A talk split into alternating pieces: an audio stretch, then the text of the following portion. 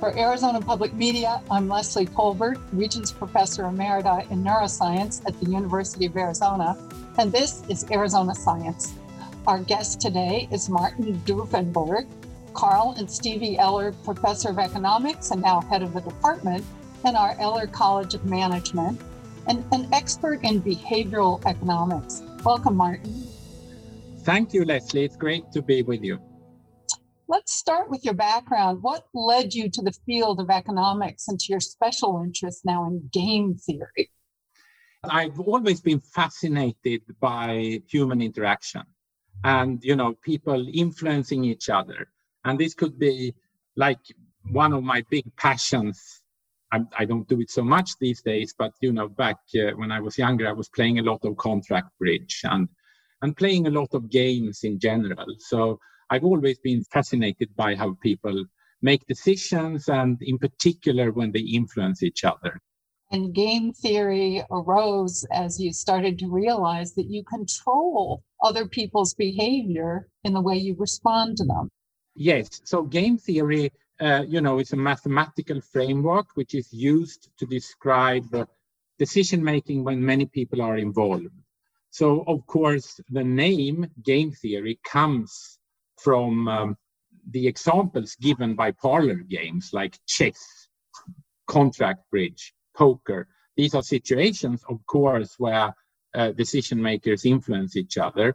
But then when you think about it, you realize that the topic is much broader. So any kind of economic interaction, you know, a bargaining setting or competition between firms or negotiation in families, of course, outcomes depend on what you do and what other people do. So these are also games in that sense.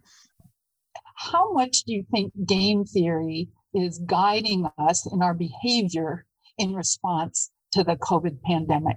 First of all, I, I guess you mean psychological game theory, my special uh, branch, which includes these uh, emotions and so on. And then the framework in itself doesn't give prediction because it can model so many things. So you have to use it for a purpose. Then you have to think about what is going on in a pandemic. And there are many candidate emotions that would be relevant.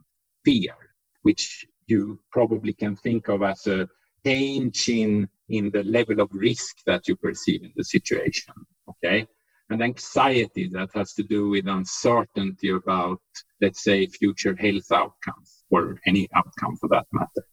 Frustration, which could be realizing that you denied things that you were looking forward to. Each of these sentiments may trigger behavioral responses. My work starts with developing these theoretical models, but I also do work which is related and experimental where once you have this, you're kind of in the storytelling mode when you do the theory, right? You get the, uh, come up with mathematical ways to describe, the frustration and anger or regret and guilt and so on. And you end up telling stories about how these feelings will impact and shape economic outcomes. In my case, you take people to the laboratory and you create situations that resemble the uh, situations described in the theory. So, for instance, previously I described this uh, game that you and I were playing where you could invest money with me, but there was an opportunity for me to take the money and run. So I have a paper with Gary Charness at uh, UC Santa Barbara uh, called Promises and Partnership, which is basically taking, telling this story, but theoretically, but then taking it to the laboratory and putting people in pairs to play these games. And, you know, before they play the game, they can send messages. And our theory would predict that the message will be a promise. And the promise will feed this self fulfilling circle of beliefs about beliefs that make them act in a trustworthy and cooperative fashion.